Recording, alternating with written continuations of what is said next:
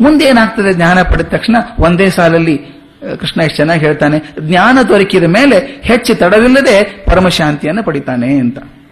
ಜ್ಞಾನ ಹಾಗಾದರೆ ಜ್ಞಾನದ ಗುರಿ ಏನು ಅಂತ? ಜ್ಞಾನದ ಗುರಿ ಪರಮಶಾಂತಿಯನ್ನು ಪಡ್ಕೊಳ್ಳೋದು. ನೋಡಿ, ಕರ್ಮದಿಂದ ನಮಗೆ ಜ್ಞಾನ ಪ್ರಾಪ್ತಿಯಾಗ್ತದೆ ಆ ಜ್ಞಾನ ಸಂಪೂರ್ಣ ಸಿಕ್ಕಾಗ ಪರಮಶಾಂತಿ ಸಿಗ್ತದೆ. ಇದು ಮುಂದಿನ ಅಧ್ಯಾಯಕ್ಕೆ ಎಷ್ಟು ಚೆನ್ನಾಗಿ ಪೀಠಿಗೆ ಹಾಕಿದಂತ ಮಾತು ನೋಡಿ. ಮುಂದಿನ ಅಧ್ಯಾಯ ಸನ್ಯಾಸ ಯೋಗ ಅದು ಬರಬೇಕಾದ್ರೆ ಮೊದಲು ಕರ್ಮದಿಂದ ನೀನು ಜ್ಞಾನಕ್ಕೆ ಹೋಗಪ್ಪ. ಜ್ಞಾನ ನಿನ್ನಲ್ಲಿ ಪೂರ್ತಿ ಆದಾಗ ಪರಮ ಶಾಂತಿ ನಿನಗೆ ಸಿಗ್ತದೆ. ಆದ್ದರಿಂದ ನಮ್ಮ ಜೀವನದ ಪರಮ ಗುರಿ ಶಾಂತಿಯನ್ನು ಪಡ್ಕೊಳ್ಳೋದು. ಅದು ಸಿಗ್ತದೆ ನಿನಗೆ ಅಂತ. ಅದರಿಂದ ಜ್ಞಾನ ಶಾಂತಿಯನ್ನು ಪಡ್ಕೊಳ್ಬೇಕು. ಈ ಪವಿತ್ರ ಜ್ಞಾನವನ್ನು ಪಡ್ಕೊಳ್ಬೇಕಾದ್ರೆ ಮೂರು ಸಾಧನ ಇದೆ ಅಂತ ಹೇಳ್ತಾನೆ ಕೃಷ್ಣ. ಒಂದು ಸಂಪೂರ್ಣವಾದಂತಹ ಶ್ರದ್ಧೆ. ಪೂರ್ತಿಯಾದಂಥ ನಂಬಿಕೆ ಇರಬೇಕು. ಭಕ್ತಿ ಇರಬೇಕು. ಯಾವ ಕೆಲಸ ಮಾಡ್ತಿದ್ರಲ್ಲಿ ಭಕ್ತಿ ಇರಬೇಕು. ಮೂರನೇದ್ದು ಆತ್ಮ ಸಂಯಮ ಈ ಮೂರನ್ನ ಕೃಷ್ಣ ಒತ್ತಿ ಹೇಳ್ತಾನೆ. ನಿಮಗೆ ಪವಿತ್ರವಾದಂತಹ ಜ್ಞಾನ ಸಿಗಬೇಕಾದ್ರೆ ಸಂಪೂರ್ಣ ಶ್ರದ್ಧೆ, ಭಕ್ತಿ ಮತ್ತು ಆತ್ಮ ಸಂಯಮ ಮೂರು ಇರಬೇಕು ಅಂತ. ಕೊನೆಗೆ ಒಂದು ಕೃಷ್ಣ ಮಾತನ್ನು ಅರ್ಜುನನಿಗೆ ಹೇಳ್ತಾನೆ. ನನ್ನ ಐಡಿಯಲ್ ಟೀಚರ್ ಅರ್ಜುನ, ನಿನ್ನ ಹೃದಯದೊಳಗೆ ಅಜ್ಞಾನದಿಂದ ಹುಟ್ಟಿದ ಸಂಶಯ ಕುಳಿತಿದೆ. ಇನ್ನೂ ಹೋಗಿಲ್ಲ ಅದು ಪೂರ್ತಿ. ಸ್ವಲ್ಪ ಸ್ವಲ್ಪ ಹೋಗ್ತಾ ಇದೆ. ಅದನ್ನು ಆತ್ಮಜ್ಞಾನದ ಶಕ್ತಿಯಿಂದ ಕತ್ತರಿಸಿ ಭಗವತ್ ಕರ್ಮಯೋಗದಲ್ಲಿ ನೆಲೆಸು. ಅಜ್ಞಾನ ತಿಮಿರಾಂಧಸ್ಯ ಜ್ಞಾನಾಂಜನ ಶಲಾಕಯ ಚಕ್ಷು ನೇನ ಚಕ್ಷು ನಿರ್ಮೀಲಿತಂ ಏನ ತಸ್ಮೈ ಶ್ರೀ ಗುರುವೇ ನಮಃ. ಕೃಷ್ಣ ಗುರುವಾಗಿ ನಿಂತುಕೊಂಡು ಅಜ್ಞಾನ ತಿಮಿರದಲ್ಲಿ ಸಿಕ್ಕಂತಹ ಕೃಷ್ಣನ ಕಣ್ಣುಗಳನ್ನ, ಅಜ್ಞಾನ ಅನ್ನುವಂತಹ ತಿಮಿರದಲ್ಲಿ ಸಿಕ್ಕೊಂಡಂತಹ ಅರ್ಜುನನ ಕಣ್ಣುಗಳನ್ನ ತಿರಸ್ತಾನೆ. ಜ್ಞಾನ ಅಂಜನ ಶಲಾಕೆಯದಿಂದ ಜ್ಞಾನ ಅನ್ನುವಂಥ ಅಂಜನದ ಶಲಾಖೆಯಿಂದ ಇವನು ಅಜ್ಞಾನದ ಕಣ್ಣುಗಳನ್ನು ತೆರೆಸ್ತಾನೆ ಅಂತ ಹೇಳ್ತಾ ಇಷ್ಟೆಲ್ಲ ಹೇಳ್ತಾನೆ. ಆತ್ಮಜ್ಞಾನದ ಶಕ್ತಿಯಿಂದ ನಿನ್ನ ಕತ್ತರಿಸಿ ಹಾಕು, ಭಗವತ್ ಕರ್ಮಯೋಗದಲ್ಲಿ ನೆಲೆಸು ಅಂದ್ಬಿಟ್ಟು ಕೊನೆ ಮಾತು ತನ್ನ ಮತ್ತೆ ಮೊದಲಿನ ಹಾಡಿಗೆ ಬರ್ತಾನೆ. ಹೇಳು, ಯುದ್ಧ ಮಾಡು. ಪರಮಶಾಂತಿ ಸಿಕ್ಕ ಮೇಲೆ ಯಾಕೆ ಯುದ್ಧ ಮಾಡ್ಬೇಕು ಹೇಳಿ ಅವನು? ಪರಮಶಾಂತಿ ಸಿಕ್ತು ಅಂತ ಹೇಳ್ತಾನೆ. ಇಮ್ಮಿಡಿ ಕೊನೆಗೆ ಹೇಳೋದು, ಹೇಳು, ಯುದ್ಧ ಮಾಡು ಅಂತ. ಈ ಈ ಅಧ್ಯಾಯಕ್ಕೆ ಜ್ಞಾನಯೋಗ ಅಂತ ಹೆಸರು. ಜ್ಞಾನವನ್ನು ಪಡ್ಕೊಳ್ಳೋದು ಹೇಗೆ ಅಂತ ಚಿಂತೆ ಮಾಡೋದ್ರಿಂದ ಜ್ಞಾನ ಯೋಗ ಅಂತ ಹೆಸರು. ಕೆಲವರು ಜ್ಞಾನ ಕರ್ಮ ಸನ್ಯಾಸ ಯೋಗ ಅಂತ ಕರೀತಾರೆ. ಸಾಮಾನ್ಯರ ದೃಷ್ಟಿಗೆ ಡಿ ಡಿವಿಜಿ ಕೊಟ್ಟ ಹೆಸರು ಒಂದು ಬೇರೆ ಇದೆ. ಸಾಮಾನ್ಯರ ದೃಷ್ಟಿಗೆ ಇದರ ಮುಖ್ಯ ಬೋಧನೆ ಏನಪ್ಪಾ ಅಂದ್ರೆ ಪಾಪದ ಲೇಪ ಅಂಟುಕೊಳ್ಳದ ಹಾಗೆ ಕರ್ಮ ಮಾಡೋದು ಹೇಗೆ ಅಂತ. ಪಾಪ ಅಂಟುಕೊಳ್ಳದ ಹಾಗೆ ಕರ್ಮ ಮಾಡೋದು ಹೇಗೆ ಅಂತ. ಅದಕ್ಕೆ ಡಿ ಡಿವಿಜಿ ಹೆಸರು ಕೊಟ್ಟಿರೋದು ನಿರ್ಲೇಪ ಕರ್ಮಯೋಗ ಅಂತ. ನಿರ್ಲೇಪ ಕರ್ಮಯೋಗ ಅಂತ. ಇದನ್ನು ಸಂಗ್ರಹ ಪದ್ಯವಾಗಿ ಕೊನೆಗೆ ಹೇಳ್ತಾರೆ.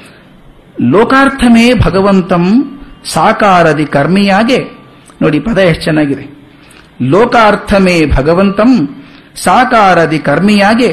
ನೀನೆಲ್ಲವ ತತ್ಸ್ವೀಕಾರಕ್ಕೆಂದೆಸಗಲು ವ್ಯಾಕುಲ ಕೆಡೆಯಲ್ಲವಿದು ಚತುರ್ಥ ಅಧ್ಯಾಯಂ. ಲೋಕಾರ್ಥಕ್ಕೆ ಲೋಕಕ್ಕೆ ಒಳ್ಳೇದಾಗಲಿ ಅಂತ ಹೇಳಿ ಭಗವಂತ ಸಾಕಾರದಿ ಅವತಾರ ತಗೊಂಡ ಅವತಾರದ ಪ್ರಶ್ನೆ ಬರುತ್ತೆ ಇದರೊಳಗೆ. ನಿರಾಕಾರವಾದಂತಹ ಕೃಷ್ಣ, ಭಗವಂತ ಆಕಾರ ತಗೊಂಡು ಬಂದ. ಇದಕ್ಕೆ ಲೋಕಾರ್ಥಕ್ಕೆ. ಲೋಕಾರ್ಥಮೇ ಭಗವಂತಂ ಸಾಕಾರದಿ ಕರ್ಮಿಯಾಗೆ ಕೃಷ್ಣ ಹೇಳ್ತಾನಲ್ಲ ಈ ಅಧ್ಯಾಯದಲ್ಲಿ, ನನಗೆ ಕರ್ಮ ಬೇಕಿಲ್ಲ, ಆದ್ರೆ ನಾನು ಕರ್ಮ ಬಿಡೋದಿಲ್ಲ. ನಾನು ಕರ್ಮವನ್ನು ಮಾಡ್ತೇನೆ ಅಂತ ಹೇಳಿ, ನೀನು ಎಲ್ಲವ ತತ್ ಸ್ವೀಕಾರಕ್ಕೆ ನಿನ್ನ ಸ್ವೀಕಾರಕ್ಕೆ ಅಂತ ಏನು ಕೆಲಸ ಮಾಡಿದ್ರು ಕೂಡ ಭಗವಂತ ನಿನ್ನ ಸ್ವೀಕಾರಕ್ಕೆ ಇದು ಅಂತ ಹೇಳಿ ಮಾಡೋದಾದ್ರೆ ಸ್ವೀಕಾರಕ್ಕೆ ಎಂದು ಎಸಗಲ್ ವ್ಯಾಕುಲಕ್ಕೆ ಎಡೆಯಿಲ್ಲವಿದು. ಯಾವ ಚಿಂತೆಗೂ ಎಡೆ ಆಗೋದಿಲ್ಲ ಅಂತ ಹೇಳುವುದರಲ್ಲಿ ಚತುರ್ಥಾಧ್ಯಾಯ ಮುಗಿತದೆ ಅಂತ. ಓಂ ತತ್ಸತ್ ಇತಿ ಶ್ರೀಮದ್ ಭಗವದ್ಗೀತಾಸು ಉಪನಿಷತ್ಸು. ಬ್ರಹ್ಮವಿದ್ಯಾಯಾಂ. ಯೋಗಶಾಸ್ತ್ರೆ. ಶ್ರೀಕೃಷ್ಣಾರ್ಜುನ ಸಂವಾದೆ. ಜ್ಞಾನಯೋಗೋ ನಾಮ ಚತುರ್ಧ ಚತುರ್ಥಾಧ್ಯಾಯ ಚತುರ್ಥಾಧ್ಯಾಯ ಆದಮೇಲೆ ಐದನೇದು ಸನ್ಯಾಸ ಯೋಗ ಅಂತ. ಈ ಸನ್ಯಾಸ ಯೋಗದಲ್ಲಿ ಕೂಡ ಅರ್ಜುನಿಗೆ ಮೊದಲು ಬಂದ ಸಂದೇಹನೇ ಬರೋಕ್ ಶುರು ಆಗ್ತದೆ. ಈ ಮೊದಲಿನ ಸೂಚನಾ ಪದ್ಯ ಎರಡರಲ್ಲಿ ಬರೆದಿದ್ದಾರೆ ಡಿ ವಿ ಜಿ. ಸೂಚನಾ ಪದ್ಯ ಅಂತ ಬರೀತಾರೆ. ಈ ಭಗವದ್ಗೀತೆ, ಈ ಅಧ್ಯಾಯದಲ್ಲಿ ಏನಾಗ್ತದೆ ಅಂತ ಮೊದಲು ಬರೀತಾರೆ. ಏನಾಯ್ತು ಅಂತ ಸಂಬರಿ ಕೊನೆ ಸಂಗ್ರಹ ಪದ್ಯ ಹೇಳ್ತಾರೆ. ಇಲ್ಲಿ ಏನಾಗ್ತದೆ ಅಂತ ಹೇಳೋದಕ್ಕೆ ಬೋಧಿಸಿದೆ ಕರ್ಮಯೋಗವ, ಬೋಧಿಸಿದ ಈ ಸನ್ಯಸನವನು. ನೋಡಿ, ಹಿಂದಿನ ಅಧ್ಯಾಯದಲ್ಲಿ ಬೋಧಿಸಿದೆ ಕರ್ಮಯೋಗವ, ಬೋಧಿಸಿದ ಈ ಸನ್ಯಸನವನು ಮಾದ್ವಿಕದೋಳ್ ಸಾಧನ ಮೇಲೆ ಎನಗಾವುದೋ ಆದೇಶಿಪುದೆಂದು ಬೇಡಿದಂ ಕೌಂತೇಯಂ. ಅದೇ ಡೌಟ್ ಅವನಿಗೆ. ನೀನು ಹೋಸರ್ ಹೇಳಿದೆಲ್ಲಪ್ಪ ಸನ್ಯಾ ತೃಪ್ತಿ ಆಗಬೇಕು ಆತ್ಮಜ್ಞಾನಿ ಆಗಬೇಕು, ಸನ್ಯಾಸ ಆಗ್ತದೆ ಅಂತ ಹೇಳಿದೆಲ್ಲ ಸನ್ಯಾಸ ಕರ್ಮವನ್ನು ಹೇಳಿದೆ, ಈ ಕರ್ಮಯೋಗವನ್ನು ಹೇಳಿದೆ, ಯಾವುದಾದ್ರೂ ಒಂದು ಹೇಳು ನನಗೆ. ಬೋಧಿಸಿದೆ ಕರ್ಮಯೋಗವ. ಕರ್ಮಯೋಗ ಹೇಳಿದೆಪ್ಪ ಬೋಧಿಸಿದ ಸನ್ಯಾಸನವನು. ಸನ್ಯಾಸನವನ ಬಗ್ಗೆ ಹೇಳಿದೆ ನೀನು. ಆ ದ್ವಿಕದೋಳ್ ಎರಡರೊಳಗೆ ಸಾಧನ ಮೇಲೆ ಎನಗಾವುದೋ ಆದೇಶಿಪುದೆಂದು ಬೇಡಿದಂ ಕೌಂತೇಯಂ. ಎರಡರ ಪೈಕಿ ಯಾವ್ದು ಒಳ್ಳೇದು ಅಂತ ಹೇಳಪ್ಪ ಅಂತ. ನಾವು ಮೊದಲು ನೋಡಿದ್ವಿ, ನಾಲ್ಕನೇ ಅಧ್ಯಾಯದ ಪ್ರಾಬ್ಲಮ್ ಬಿಗಿನಿಂಗ್ ಅಲ್ಲಿ ಅರ್ಜುನನ ದ್ವಂದ್ವ, ಕರ್ಮ ದೊಡ್ಡದೋ, ಜ್ಞಾನ ದೊಡ್ಡದೋ ಅಂತ ಇತ್ತು. ಈಗ ಒಂದು ಹೊಸ ಪ್ರಾಬ್ಲಮ್ ಶುರುವಾಗಿದೆ. ಅದಕ್ಕಿಂತ ಈ ಚಿಂತೆ ಏನು ಬಂತು ಅಂದ್ರೆ, ಹಾಗಾದ್ರೆ ಕರ್ಮ ಯೋಗ ಶ್ರೇಷ್ಠೋ ಅಥವಾ ಕರ್ಮ ಸನ್ಯಾಸ ಶ್ರೇಷ್ಠನೋ ಅಂತ ಚಿಂತೆ ಬರ್ತದೆ ಈಗ ಅವನಿಗೆ. ಮುಂದಿನ ಪದ್ಯದಲ್ಲಿ ಹೇಳ್ತಾರೆ, ಕರ್ಮವನೆಸಗಿಯೂ ಆತ್ಮದ ನಿರ್ಮಲತೆಯ ಕಾವ ಭಾವ ಕೌಶಲ ನಯದ ಆ ನಿರ್ಮೋಹ ಯೋಗ ಕಲೆಯಂ ಧರ್ಮಾಶ್ರಯ ಕೃಷ್ಣನು ಈಗಳು ಉಪದೇಶಿಸುವಂ. ಏನು ಉಪದೇಶ ಮಾಡ್ತಾನೆ ಇದರೊಳಗೆ ಅಂತ? ಕರ್ಮವನಸಿಗೆಯೂ ಕರ್ಮವನ್ನು ಮಾಡಿ ಕೂಡ ಆತ್ಮದ ನಿರ್ಮಲತೆಯ ಕಾವ ಭಾವ ಕೌಶಲ ನಯದ ಕೆಲಸ ಮಾಡಿದರೂ ಕೂಡ ಆತ್ಮದ ನಿರ್ಮಲತೆ ಉಳಿಸಿಕೊಳ್ಳುವಂತಹ ಆ ನಿರ್ಮೋಹ ಯೋಗ ಕಲೆಯನ್ನು ಮೋಹವನ್ನು ಬಿಟ್ಟು ಯೋಗ ಮಾಡುವಂತಹ ಕಲೆಯನ್ನ ಧರ್ಮಾಶ್ರಯ ಕೃಷ್ಣನು ಈಗಳು ಉಪದೇಶಿಸುವಂ, ಈಗ ಉಪದೇಶ ಮಾಡ್ತಾನೆ ಅಂತ ಹೇಳ್ತಾರೆ. ಐದನೇ ಅಧ್ಯಾಯ ಆಯ್ತು ಮತ್ತೆ ಅರ್ಜುನ ಮೊದಲಿನ ಪ್ರಶ್ನೆಗೆ ಬಂದ. ಕೃಷ್ಣ, ನೀನು ನನಗೆ ಒಂದು ಬಾರಿ ಕರ್ಮ ಸನ್ಯಾಸವನ್ನು ಪ್ರಶಂಸೆ ಮಾಡಿ ಹೇಳಿದಿ. ಬಹಳ ಚೆನ್ನಾಗಿದೆ ಕರ್ಮ ಸನ್ಯಾಸ ಅಂತ ಹೇಳಿ. ಇನ್ನೊಂದು ಕಡೆಗೆ ಕರ್ಮಯೋಗ ಶ್ರೇಷ್ಠ ಅಂತ ಹೇಳಿದಿ. ಇದರಲ್ಲಿ ಯಾವುದು ಶ್ರೇಷ್ಠ ಹಾಗಾದ್ರೆ? ಒಮ್ಮೆ ಹೇಳಿದೆ ನೀನು, ಎಲ್ಲ ಕರ್ಮ ಕೂಡ ತತ್ವಜ್ಞಾನದಲ್ಲಿ ಮುಗಿತದೆ ಅಂತ ಹೇಳಿದಿ. ನಾಲ್ಕನೇ ಅಧ್ಯಾಯದ ಪ್ರತಿಯೊಂದು ಶ್ಲೋಕ ತಗೊಂಡು ಹೋದ್ರೆ ಒಮ್ಮೆ ಎಲ್ಲ ಕರ್ಮವು ತತ್ವಜ್ಞಾನದಲ್ಲಿ ನಿಲ್ಕೊಳ್ತದೆ ಮುಗಿತದೆ ಅಂತ ಹೇಳಿದೆ. ಮತ್ತೊಮ್ಮೆ ಕರ್ಮಯೋಗದಲ್ಲಿ ನಿಲ್ಲು, ಯುದ್ಧ ಮಾಡು ಅಂತ ಹೇಳಿದೆ. ಎರಡು ನೀನೇ ಹೇಳಿದ್ದು. ಇದರಲ್ಲಿ ಯಾವುದು ಸರಿ? ಅಂದ್ರೆ, ಕರ್ಮದ ಪರಮಫಲ ತತ್ವಜ್ಞಾನ. ನಿನ್ನೆ ನೋಡಿದ್ವಿ ನಾವು. ಕರ್ಮ ಮಾಡ್ತಾ ಮಾಡ್ತಾ ಮಾಡ್ತಾ ಹೋದಾಗ ತತ್ವಜ್ಞಾನ ಸಿಗ್ತದೆ. ತತ್ವಜ್ಞಾನಕ್ಕೆ ಪೂರ್ವ ಸಿದ್ಧತೆ ಕರ್ಮ. ಕರ್ಮ ಇಲ್ಲದೆ ಜ್ಞಾನ ಸಿಗೋಕ್ ಸಾಧ್ಯ ಇಲ್ಲ. ಆನಂತರ ಕರ್ಮ ಮಾಡೋದು ಜ್ಞಾನಕ್ಕೋಸ್ಕರ ಅಂದಮೇಲೆ ಅರ್ಜುನನ ಮಾತು. ಕರ್ಮ ಮಾಡೋದು ಜ್ಞಾನ ಸಿಗಲಿ ಅಂತ ಮಾಡೋದು. ಈಗ ನಾವು ಒಂದು ಕೆಲಸ ಮಾಡೋಕೆ ಹೋಗ್ತೀವಿ. ಓದಪ್ಪ ಪರೀಕ್ಷೆಗೆ ಅಂತ ಹೇಳ್ತೀವಿ ಹುಡುಗನಿಗೆ. ಓದ್ತಾನೆ. ಪರೀಕ್ಷೆ ಮುಗಿದ್ಮೇಲೆ ಓದು ಅಂದ್ರೆ ಅವನಿಗೆ? ಇಡು ದಿವಸ ಓದಿದ್ದೇ ಪರೀಕ್ಷೆಗೋಸ್ಕರ. ಅಲ್ವಾ? ಮತ್ತೆ ಇನ್ನೂ ಓದು ಅಂದ್ರೆ ಏನು? ಅವ್ನು ಹೇಳ್ಬೇಕು, ನೋಡಪ್ಪ, ಈಗ ಏಳನೇ ಕ್ಲಾಸ್ ಆಯ್ತು ನಿಂದು. ಇಲ್ಲಿಗೆ ಮುಗಿಲಿಲ್ಲ ಓದೋದು ನಿಂದು, ಅಲ್ವಾ? ಎಂಟನೇ ಕ್ಲಾಸ್ ಓದ್ಬೇಕಲ್ವಾ? ಅದರಿಂದ ಓದೋ ಚಟ ಬಿಡಬೇಡ, ಅದನ್ನ ಬೆಳೆಸ್ಕೋ. ಎಂಟನೇ ಕ್ಲಾಸ್ ಮುಗಿದ್ರು ಹೋಯ್ತು ಅಂತಿಲ್ಲಲ್ಲ? ನೀನ್ ಮಾಸ್ಟರ್ಸ್ ಡಿಗ್ರಿ ಮಾಡಿದ್ರು ಓದೋದು ಮುಗೀತು ಅಂತಿಲ್ಲಲ್ಲ? ಜೀವನದುದ್ದಕ್ಕೆ ಇರುತ್ತಾನೆ ಅದಕ್ಕೆ ಹೇಳ್ತಾನೆ? ನಾನು ಜ್ಞಾನಿ ಆಗೋದಕ್ಕೆ ಕರ್ಮ ಬೇಕು ಅಂತ. ಜ್ಞಾನಿ ಆದ್ಮೇಲೆ ಕರ್ಮ ಯಾಕೆ ಬೇಕು? ಒಟ್ಟು ಅರ್ಜುನನ ಮನಸ್ಸಲ್ಲಿ ಕರ್ಮ ಬೇಡ ಅಂತ ಇದೆ. ಅದಕ್ಕೋಸ್ಕರ ನಮ್ಮಲ್ಲಿ ಹೇಳ್ತೀವಿ, ಇದು ಪಿ ಎಚ್ ಡಿ ಥೀಸಿಸ್ ಇದ್ದಂಗೆ ಅಂತ. ಪಿ ಎಚ್ ಡಿ ಥೀಸಿಸ್ ಅಲ್ಲಿ ಏನ್ ಹೇಳಬೇಕು ಅಂತ ತೀರ್ಮಾನ ಮಾಡಿಕೊಂಡು ಅದಕ್ಕೆ ಪೂರಕವಾದ ವಿಷಯಗಳನ್ನೆಲ್ಲ ತಂತಂದು ಅದು ಸರಿ ಅದು ಸರಿ ಅದು ಸರಿ ಅಂತ ಪ್ರೂವ್ ಮಾಡಬೇಕು. ಇಲ್ಲ ಹಾಗೆ ಮಾಡ್ತಾನೆ. ಕರ್ಮ ಒಳ್ಳೇದಲ್ಲ ಅಂತ ಅನಿಸಿರೋದ್ರಿಂದ ಇವನೇನ್ ಹೇಳ್ತಾನೆ ನೀವು ನೋಡಪ್ಪ, ನೀವು ಜ್ಞಾನ ಆದ್ರೆ ಸಾಕು ಅಂತ ಹೇಳಿದ್ಯಲ್ಲ ಜ್ಞಾನ ಬಂದ ಕರ್ಮ ಯಾಕೆ ಮಾಡ್ಬೇಕಾಗಾದ್ರೆ ಅದಕ್ಕೆ ಹೇಳ್ತಾರೆ ಕರ್ಮರಹಿತವಾದ ಸ್ಥಿತಿ ಅಂದ್ರೆ ಸನ್ಯಾಸ. ಕರ್ಮ ಮಾಡಬಾರದು ಅಂದ್ರೆ, ಅರ್ಜುನ ಹೇಳುದು ಕರ್ಮರಹಿತವಾದಂತಹ ಸ್ಥಿತಿ ಅಂದ್ರೆ ಸನ್ಯಾಸ. ಸನ್ಯಾಸ ಒಳ್ಳೇದಲ್ವ ಹಾಗಾದ್ರೆ? ಹಾಗಾದ್ರೆ ಕರ್ಮಯೋಗ ಶ್ರೇಷ್ಠವೇ, ಕರ್ಮ ಸನ್ಯಾಸ ಶ್ರೇಷ್ಠವೇ ಅಂತ. ಇದು, ಇದಕ್ಕೆ ಉತ್ತರ ಕೊಡೋದು ಐದನೇ ಅಧ್ಯಾಯದ ಕೆಲಸ. ಇದಕ್ಕೆ ಪೂರ್ತಿ ಉತ್ತರ ಕೊಡೋದು ಐದನೇ ಅಧ್ಯಾಯದ ಕೆಲಸ.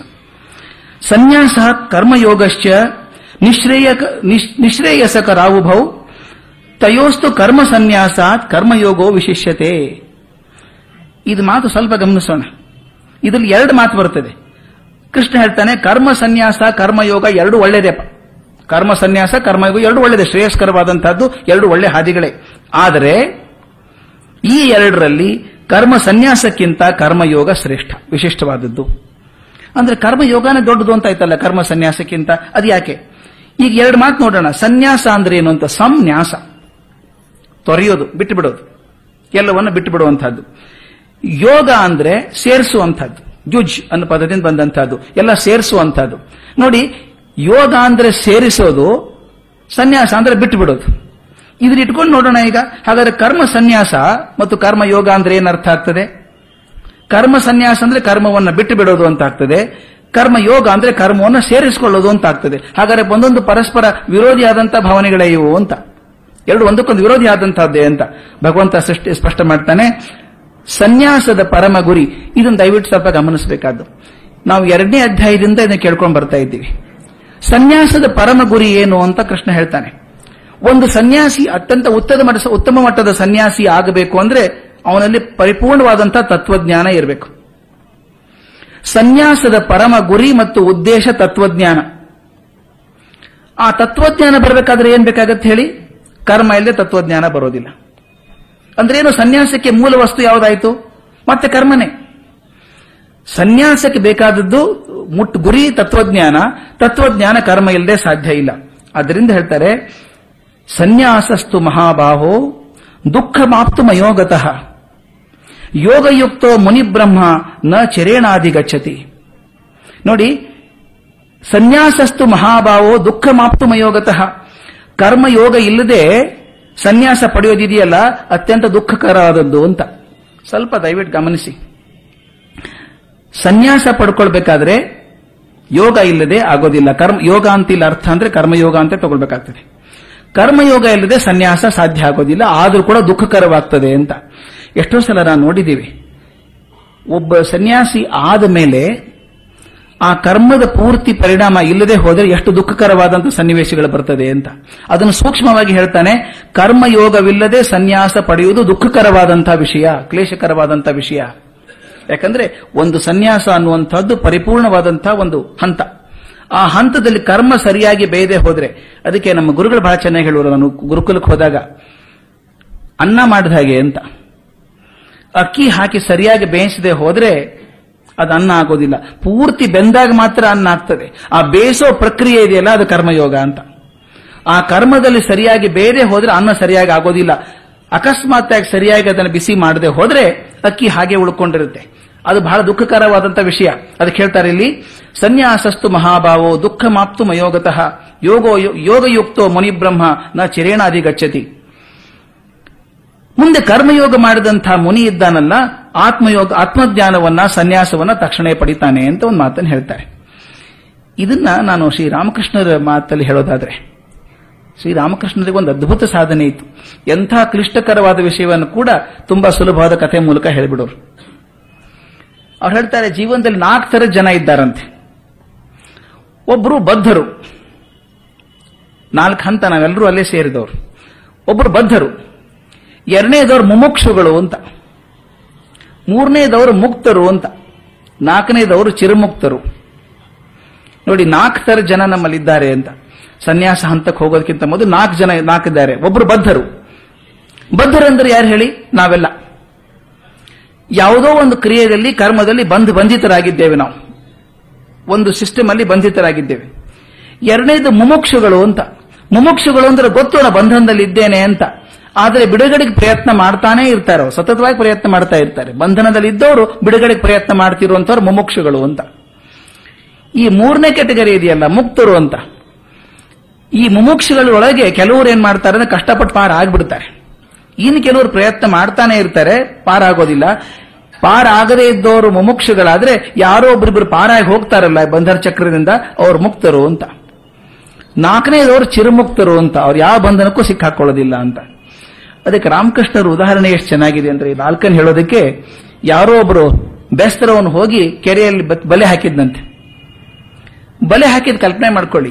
ಸಾಕಷ್ಟು ಮೀನು ಬಲೆಯಲ್ಲಿ ಬರ್ತದೆ. ರಾಮಕೃಷ್ಣ ಹೇಳ್ತಾರೆ, ಕೆಲವು ಮೀನುಗಳು ಇಷ್ಟು ಬುದ್ಧಿವಂತಿರ್ತಾವಲ್ಲ, ಯಾವ ಬಲೆಯಲ್ಲೂ ಸಿಕ್ಕಾಕೊಳ್ಳೋದಿಲ್ಲ ಅವು ಅವರು ಚಿರುಮುಕ್ತರು ಅಂತ.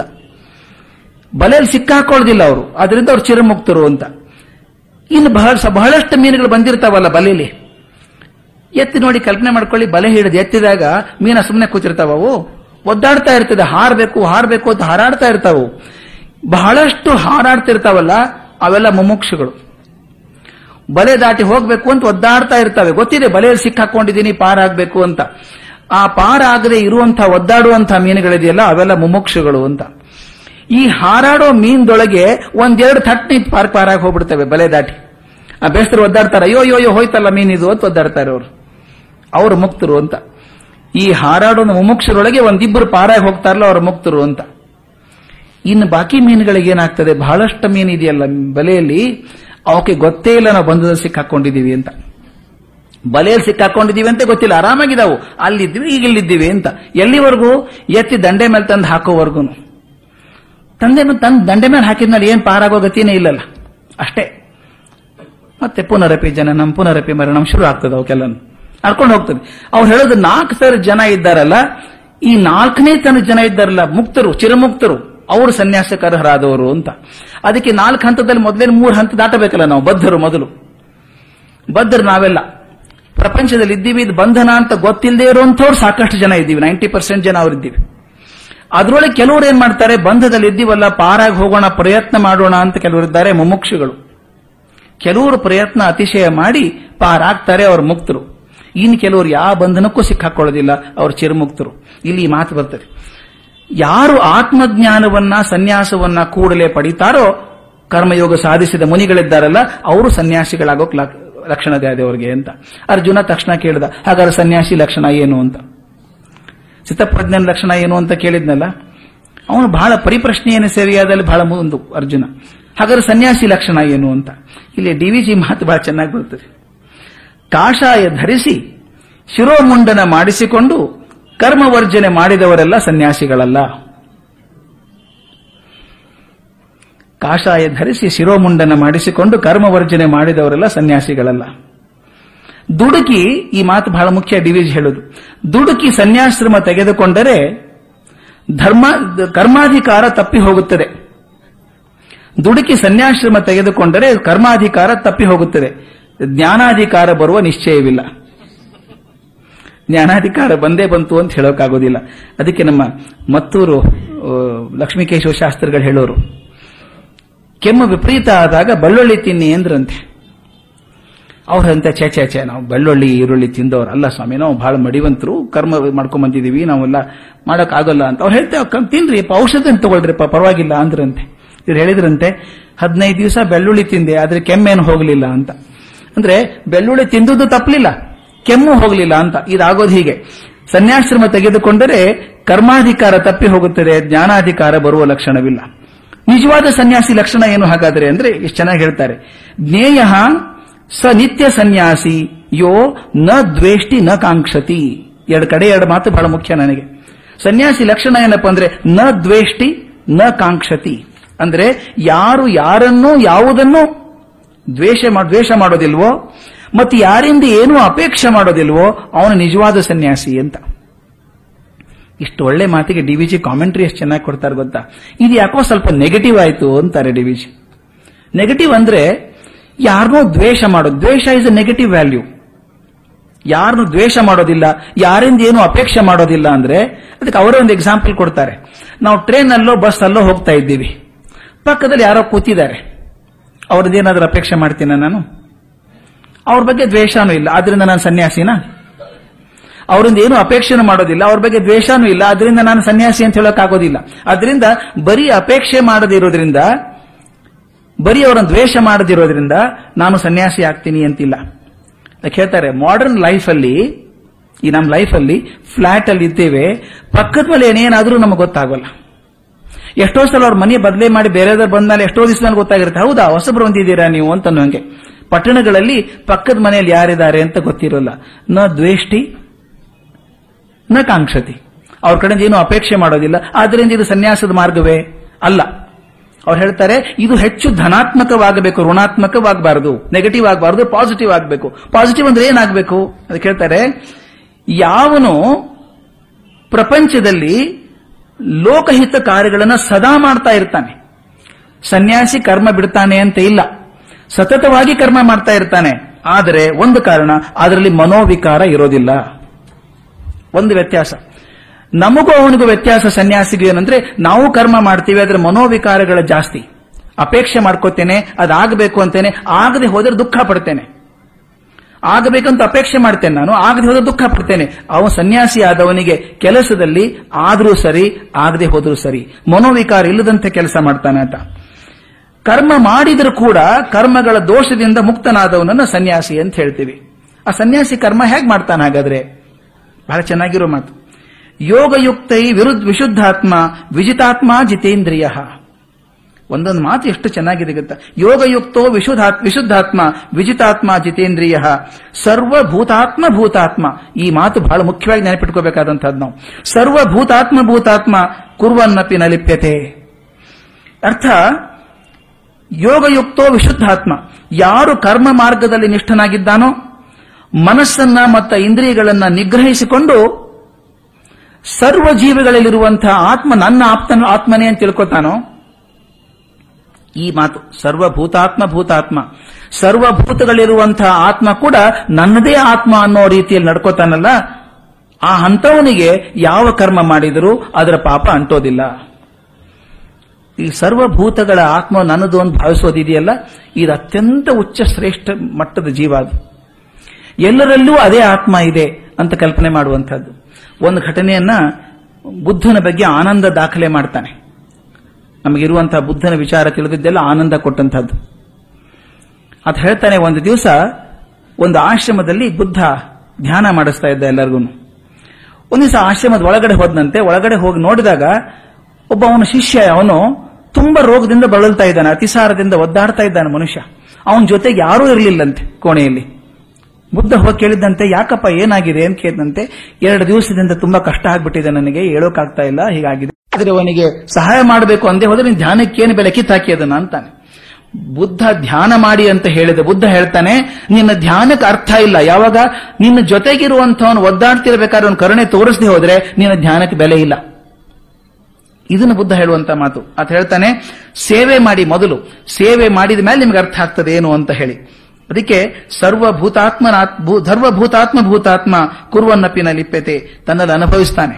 ಸರ್ವಭೂತಾತ್ಮ ಭೂತತ್ವ ಅನ್ನುವಂಥ ಸ್ಥಿತಿ ಇದೆಯಲ್ಲ, ಇದು ಸನ್ಯಾಸದ ಅತ್ಯಂತ ಶ್ರೇಷ್ಠ ಸ್ಥಿತಿ ಅಂತ ಹೇಳ್ತಾನೆ. ಸನ್ಯಾಸದಲ್ಲಿ ಕೂಡ ಲೆವೆಲ್ಸ್ ಇದೆ. ಸನ್ಯಾಸದಲ್ಲಿ ಕರ್ಮ ಲೇಪ ಇಲ್ಲದೆ ಮಾಡುವಂಥವರು, ಕರ್ಮ ಮಾಡ್ತಿರುವಂಥವರು, ಮನೋವಿಕಾರ ಇಲ್ಲದೆ ಇರುವಂಥವ್ರು ಒಬ್ಬರಾದ್ರೆ ಎಲ್ಲ ಪ್ರಾಣಿಗಳಿರುವಂತಹ ಆತ್ಮ ನನ್ನದೇ ಆತ್ಮ ಅಂತ ತಿಳ್ಕೊಳ್ಳುವಂಥದ್ದು ಅತ್ಯಂತ ಶ್ರೇಷ್ಠ ಸ್ಥಿತಿ ಅಂತ. ಇದು ತುಂಬಾ ಸಾಧನೆಯಿಂದ, ಸಂಸ್ಕಾರದಿಂದ ಬರಬೇಕಾದದ್ದು. ಅದು ಹೇಳ್ತಾನೆ, ಸನ್ಯಾಸಿಗಳು ಕೂಡ ತುಂಬಾ ಸಾಧನೆ ಮಾಡಿದಾಗ ಮಾತ್ರ ಮುಟ್ಟುವಂತಹ ಸ್ಥಿತಿ ಇದು. ಸರ್ವಭೂತಾತ್ಮ ಭೂತಾತ್ಮ ಸ್ಟೇಜ್ ಕಾಯೇನ ಮನಸ ಬುದ್ಧ ಕೇವಲ, ಕೇವಲೈ ಇಂದ್ರಿಯ ಐರಪಿ ಯೋಗಿನ ಕರ್ಮ ಕುರುವಂತಿ ಸಂಗಂ ತೆತ್ವ ಆತ್ಮಶುದ್ಧಮೇ. ಯೋಗಿಗಳು ಏನ್ ಮಾಡ್ತಾರೆ ಅಂದ್ರೆ ಶರೀರ, ಮನಸ್ಸು ಮತ್ತು ಬುದ್ಧಿಗಳ ಮೂಲಕ ಸಂಘವನ್ನ ಬಿಟ್ಟು, ಒಂದು ಮಾತು ಬರ್ತದೆ, ಇಲ್ಲೊಂದು ಪದ ಸೇರಿಸಬೇಕು ಅಂತಂದ್ರೆ ಅಸಂಗ ಕರ್ಮ ಅಂತ ಒಂದು ಮಾತು ಬರ್ತದೆ. ಅದಕ್ಕೆ ಸಂಘವನ್ನು ಬಿಟ್ಟು ಏನ್ ಮಾಡ್ತಾರೆ ಅಂದ್ರೆ ಕೆಲಸ ಮಾಡ್ತಾರೆ. ಅದಕ್ಕೆ ಚಿತ್ತ ಶುದ್ಧಿಗಾಗಿ ಮಾತ್ರ ಕೆಲಸ ಮಾಡ್ತಾರೆ. ಸನ್ಯಾಸಿಗಳು, ಜ್ಞಾನಿಗಳು ಕೆಲಸ ಮಾಡೋದು ಯಾತಕ್ಕೋಸ್ಕರ ಅಂದ್ರೆ ಅವರು ಶರೀರನ್ನ, ಮನಸ್ಸನ್ನ, ಬುದ್ಧಿಗಳನ್ನ ಎಲ್ಲ ಉಪಯೋಗಿಸ್ಕೊಂಡ್ರು ಕೂಡ ಮಾಡ್ತಿರೋ ಚಿತ್ತಶುದ್ಧಿಗೋಸ್ಕರ ಮಾಡ್ತಿರೋದು. ತನ್ನ ಶುದ್ಧಿಗೋಸ್ಕರ ಮಾಡ್ಕೋತಾ ಇರೋದು. ಇದನ್ನ ಭಗವಂತ ಅಸಂಗ ಕರ್ಮ ಅಂತ ಕರೀತಾನೆ. ಅಸಂಗ ಕರ್ಮ ಯಾಕೆ ಮುಖ್ಯ ಅಂತ ನಾವು ನೋಡಿದೀವಿ. ಧ್ಯಾಯತೋ ವಿಷಯಾನ್ ಪುಂಸ ಸಂಗಸ್ತೆ ಶೂಪಜಾಯತೆ. ಅಲ್ಲಿಂದ ಶುರುವಾಗಿ ಕೊನೆಗೆ ಎಲ್ಲಿ ಬರ್ತದೆ ಅಂದ್ರೆ ಗೊತ್ತಲ್ಲ, ಪ್ರಣಶ್ಯಂತಿ ಆಗೋ ತನಕ ಬರ್ತದೆ. ಅದಕ್ಕೆ ಸಂಘದ ಬಗ್ಗೆ ಹೇಳ್ತಾರೆ. ಆ ಸಂಘ ಇಲ್ಲದ ಹಾಗೆ ಅಸಂಗ ಕರ್ಮಿ ಆದಾಗ ಮಾತ್ರ ಅವನ ಸನ್ಯಾಸ ಗುಣ ಬರ್ತದೆ ಅಂತ. ಪಾಪದ ಕರ್ಮ ಅಂಟೋದಿಲ್ಲ ಅಂತ. ಜ್ಞಾನಿ ಪ್ರಪಂಚದ ಮಧ್ಯೆ ಇದ್ದು, ಸನ್ಯಾಸಿ ಪ್ರಪಂಚದ ಮಧ್ಯೆ ಇದ್ದು ಪ್ರಪಂಚ ಜನರ ಜೊತೆಗೆ ನಗುತ್ತಾ ಇರ್ತಾನೆ. ಆದ್ರೂ ಕೂಡ ಆತ ಎಲ್ಲವನ್ನು ಬ್ರಹ್ಮ ಸಮರ್ಪಣೆ ಮಾಡಿ ಕೆಲಸ ಮಾಡೋದ್ರಿಂದ ಅವನಿಗೆ ಪಾಪ ಅಂಟುಕೊಳ್ಳೋದಿಲ್ಲ. ಲಿಪ್ಯತೆ ನ ಸ ಪಾಪೇನ. ಇದು ಮುಂದಿನ ಪದ ಬಹಳ ಮುಖ್ಯ ನನಗಿರೋದು. ಪದ್ಮಪತ್ರ ಮಿವಾಂಬಸ ಪದ್ಮಪತ್ರ ಮಿವಾಂಬಸ ಅಂತಂದ್ರೆ ಪದ್ಮಪತ್ರದ ಎಲೆಯ ಹಾಗೆ, ಕಮಲದ ಎಲೆಯ ಹಾಗೆ ಅಂತ. ಕಮಲದ ಎಲೆ ಯಾವಾಗಲೂ ನೀರಲ್ಲೇ ಇರುವಂತಹದ್ದು ನೀರು ಅದ್ರ ಮೇಲೆ ಇದ್ರೂ ಕೂಡ ನಮ್ಮ ನಾಗಚಂದ್ರನ ರಾಮಾಯಣದಲ್ಲಿ ಬರ್ತದೆ. ಛದ್ಮ ಪತ್ರದ ಚಲಬಿಂದುವಿನಂತೆ ಚಲಿತವಾದುದು ಚಿತ್ತಂ ಅಂತ. ರಾವಣ ಸೀತೆ ನೋಡಿದ ತಕ್ಷಣ ಅವನು ಹೇಳ್ತಾನೆ, ಛದ್ಮಪತ್ರದ ಜಲಬಿಂದುವಿನಂತೆ ಚಲಿತವಾದುದು ಚಿತ್ತಂ. ಈ ಪದ್ಮದ ಎಲೆ ಮೇಲೆ ಒಂದು ಹನಿ ನೀರು ಹಾಕಿದ್ರೆ ಓಡಾಡ್ತಾ ಇರುತ್ತೆ, ಮುತ್ತಿನ ಹಾಗೆ ಅದು. ತಿರುಗಿಸ್ಬಿಟ್ರೆ ಅಂಟ್ಕೊಂಡು ಚೂರು ಅಂಟ್ಕೊಂಡಿರೋದಿಲ್ಲ ಅದು. ನೀರು ಓಡಾಡ್ತಿದ್ರು ಅಂಟ್ಕೊಂಡಿರೋದಿಲ್ಲ. ನೀರಿನಲ್ಲೇ ಇದ್ದಂತಹ ಎಲೆ ಪದ್ಮಪತ್ರ ನೀರಲ್ಲಿದ್ರು ಅಂಟ್ಕೊಳ್ಳದೇ ಇರುವಂತ ತರ ಈ ಸನ್ಯಾಸಿ ಜಗತ್ತಿನಲ್ಲಿ ಇರ್ತಾನೆ ಅಂತ. ಸನ್ಯಾಸಿ ಸಂಸಾರದ ಮಧ್ಯದಲ್ಲಿ ಇದ್ದು ಕಷ್ಟ ದುಃಖಗಳಿಗೆ ಪ್ರತಿಸ್ಪಂದಿಸಿದರೂ ಕೂಡ ಅಂತರಂಗದಲ್ಲಿ ನಿರ್ಲಿಪ್ತನಾಗಿರ್ತಾನೆ ಅಂತ. ನೋಡಿ, ಎಷ್ಟು ಚೆನ್ನಾಗಿದೆ ಇದು. ಹೊರಗಡೆ ಅವನು ನೋಡೋದಕ್ಕೆ ತುಂಬಾ ಚಟುವಟಿಕೆಯಿಂದ ಬೇಕಾದಷ್ಟು ಕೆಲಸ ಮಾಡ್ತಾನೆ. ಲೋಕೋದ್ಧಾರದ ಕೆಲಸ ಮಾಡ್ತಾನೆ. ಮನಸ್ಸಿನ ಒಳಗೆ ಮಾತ್ರ ಪೂರ್ತಿ ನಿರ್ಲಿಪ್ತನಾಗಿದ್ದಾನೆ ಅಂತ.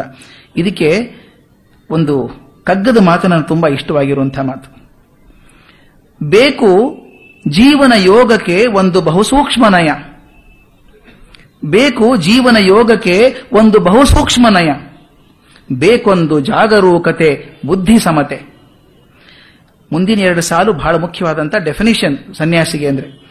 ತಾರನೊಂದನು ಯೋಗಿ ಸಾರಿ ತಾಕನೊಂದನು ಯೋಗಿ, ನೂಕನೊಂದನು ಜಗದಿ.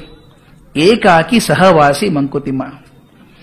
ಈ ಕಡೆ ಮಾತು ಹೇಳಿದ್ನಲ್ಲ, ಬೇಕು ಜೀವನ ಯೋಗಕ್ಕೆ ಒಂದು ಬಹುಸೂಕ್ಷ್ಮ ನಯ. ಜೀವನದ ಯೋಗಕ್ಕೆ ಒಂದು ಸೂಕ್ಷ್ಮವಾದಂತಹ ನಯ ಬೇಕು. ಬೇಕೊಂದು ಜಾಗರೂಕತೆ, ಬುದ್ಧಿ ಸಮತೆ. ಜಾಗರೂಕತೆ, ಬುದ್ಧಿ ಸಮತೆ ಕೂಡ ಇರಬೇಕು. ಮುಂದಿಂದು ಯೋಗಿ ಲಕ್ಷಣ ಅದು. ತಾಕನೊಂದನು ಯೋಗಿ. ಯೋಗಿ ತಾಕನೊಂದನು. ಯಾವುದನ್ನು ಮುಡಿಸ್ಕೊಳ್ಳೋದಿಲ್ಲ ಆತ. ತನ್ನ ಮನಸ್ಸಿಗೆ ಆಘಾತ ಮಾಡ್ಕೊಳ್ಳೋದು ಯಾವುದು ಮುಡಿಸ್ಕೊಳ್ಳೋದಿಲ್ಲ. ಸಂತೋಷ, ದುಃಖ, ಲಾಭ ಲಾಭ, ದುಃಖ ಆದದ್ದು ನಷ್ಟ ಆದದ್ದು ಯಾವುದು ಅಣಿಸ್ಕೊಳ್ಳೋದಿಲ್ಲ ಆದರೆ ನೂಕನೊಂದನು ಜಗದಿ. ಜಗತ್ತಿರೋದನ್ನು ಯಾವುದು ನೂಕಿನ ಸಂಬಂಧ ಇಲ್ಲ ಅಂತ ಅನ್ನೋದಿಲ್ಲ. ಯಾವುದನ್ನು ಅಂಟಿಸ್ಕೊಳ್ಳೋದಿಲ್ಲ, ಯಾವುದನ್ನು ಬಿಟ್ಟಿರೋದಿಲ್ಲ ಆತ. ಜಗತ್ತಲ್ಲಿ ಏನು ಕೆಲಸ ಆದರೂ ತಾನು ಹೋಗಿ ಮಾಡ್ತಾನೆ. ನನ್ನ ಸಂಬಂಧ ಇಲ್ಲ ಅಂತ ಅನ್ನೋದಿಲ್ಲ. ನೂಕನೊಂದನು ಜಗದಿ. ಒಂದನು ಅಂತಂದಾಗ ಒಬ್ಬ ಮನುಷ್ಯನನ್ನಾಗಲಿ, ಒಂದು ಘಟನೆಯನ್ನೇ ಆಗಲಿ, ಒಂದು ಕ್ರಿಯೆಯನ್ನಾಗಲಿ ಆತ ಸನ್ಯಾಸಿ ನೋಕೋದಿಲ್ಲ, ನನ್ನ ಸಂಬಂಧ ಇಲ್ಲ ಅಂತ ನೋಕೋದಿಲ್ಲ. ತಾಕನೊಂದನು ಜಗದಿ. ತಾಕನೊಂದನು ಯೋಗಿ. ಯಾವುದನ್ನು ಅಂಟಿಸ್ಕೊಳ್ಳೋದು ಇಲ್ಲ, ಯಾವುದನ್ನು ಬಿಡೋದು ಇಲ್ಲ. ಕಡೆ ಸಾಲ್ ನೋಡಿ. ಏಕಾಕಿ ಸಹವಾಸಿ ಮಂಕುತಿಮ್ಮ. ಆತ ಏಕಾಕಿನೂ ಹೌದು, ಸಹವಾಸಿನೂ ಹೌದು. ಸಹವಾಸಿ ಅಂದ್ರೆ ಇಬ್ರು ಇರ್ಬೇಕಲ್ಲ ಕನಿಷ್ಠ. ಸಹವಾಸಿ ಜೊತೆಗಿರುವಂಥವನು, ನನ್ನ ಜೊತೆಗಿರುವಂಥವನು ಅಂತ. ಇಬ್ರು ಇರಬೇಕಲ್ಲ? ಅವನು ಮೊದಲು ಏಕಾಕಿ. ಏಕಾಕಿ ಇದ್ರೂ ಕೂಡ ಸಹವಾಸಿಯಾಗಿದ್ದಾನೆ ಅವನು ಅಂದ್ರೆ ತಾನು ಒಬ್ಬನೇ ಇರ್ತಾನೆ, ಸಮಾಜದಲ್ಲೂ ಇರ್ತಾನೆ. ಅಂದ್ರೆ ಮನಸ್ಸು ಮಾಡಿದ್ರೆ ಆತ ತನ್ನ ಒಳಗೆ ಹೋಗಬಲ್ಲ. ಅದಕ್ಕೆ ಡಿ ವಿಜಿ ಹೇಳೋದು ಇನ್ನೊಂದು. ಎರಡು ಕೋಣೆಗಳ ಮಾಡು ನೀನ್ ಮನದಾಲಯದಿ ಎರಡು ಕೋಣೆಗಳ ನೀನ್ ಮಾಡು ಮನದಾಲಯದಿ ಹೊರ ಕೋಣೆಯಲ್ಲಿ ಲೋಗರಾಟಗಳ ನಾಡು. ವಿರಮಿಸೊಬ್ಬನೆ ನೀನು ಒಳಮನೆಯ ಶಾಂತಿಯಲ್ಲಿ, ವರಯೋಗ ಸೂತ್ರವಿದು ಮಂಕುತಿಮ್ಮ.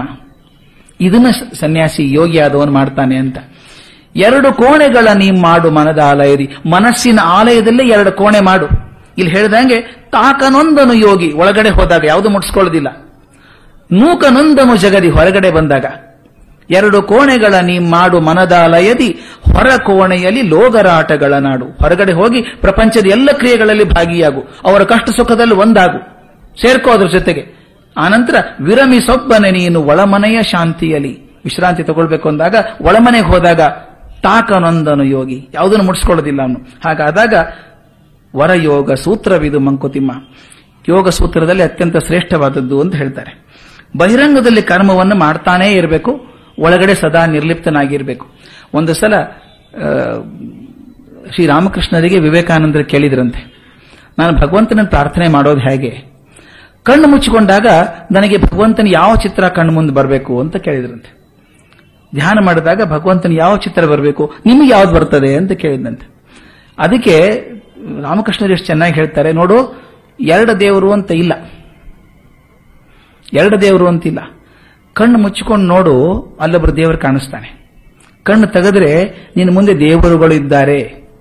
ನೋಡಿ, ಎಷ್ಟು ಅದ್ಭುತವಾದ ಮಾತು. ಕಣ್ಣು ಮುಚ್ಚಿಕೊಂಡ್ರೆ ಒಬ್ಬ ದೇವರು ಕಾಣಿಸ್ತಾನೆ. ಕಣ್ಣು ತೆಗೆದ್ರೆ ಅವನೇ ದೇವರುಗಳಿದ್ದಾರೆ ಕಣ್ಣು ಮುಂದೆ.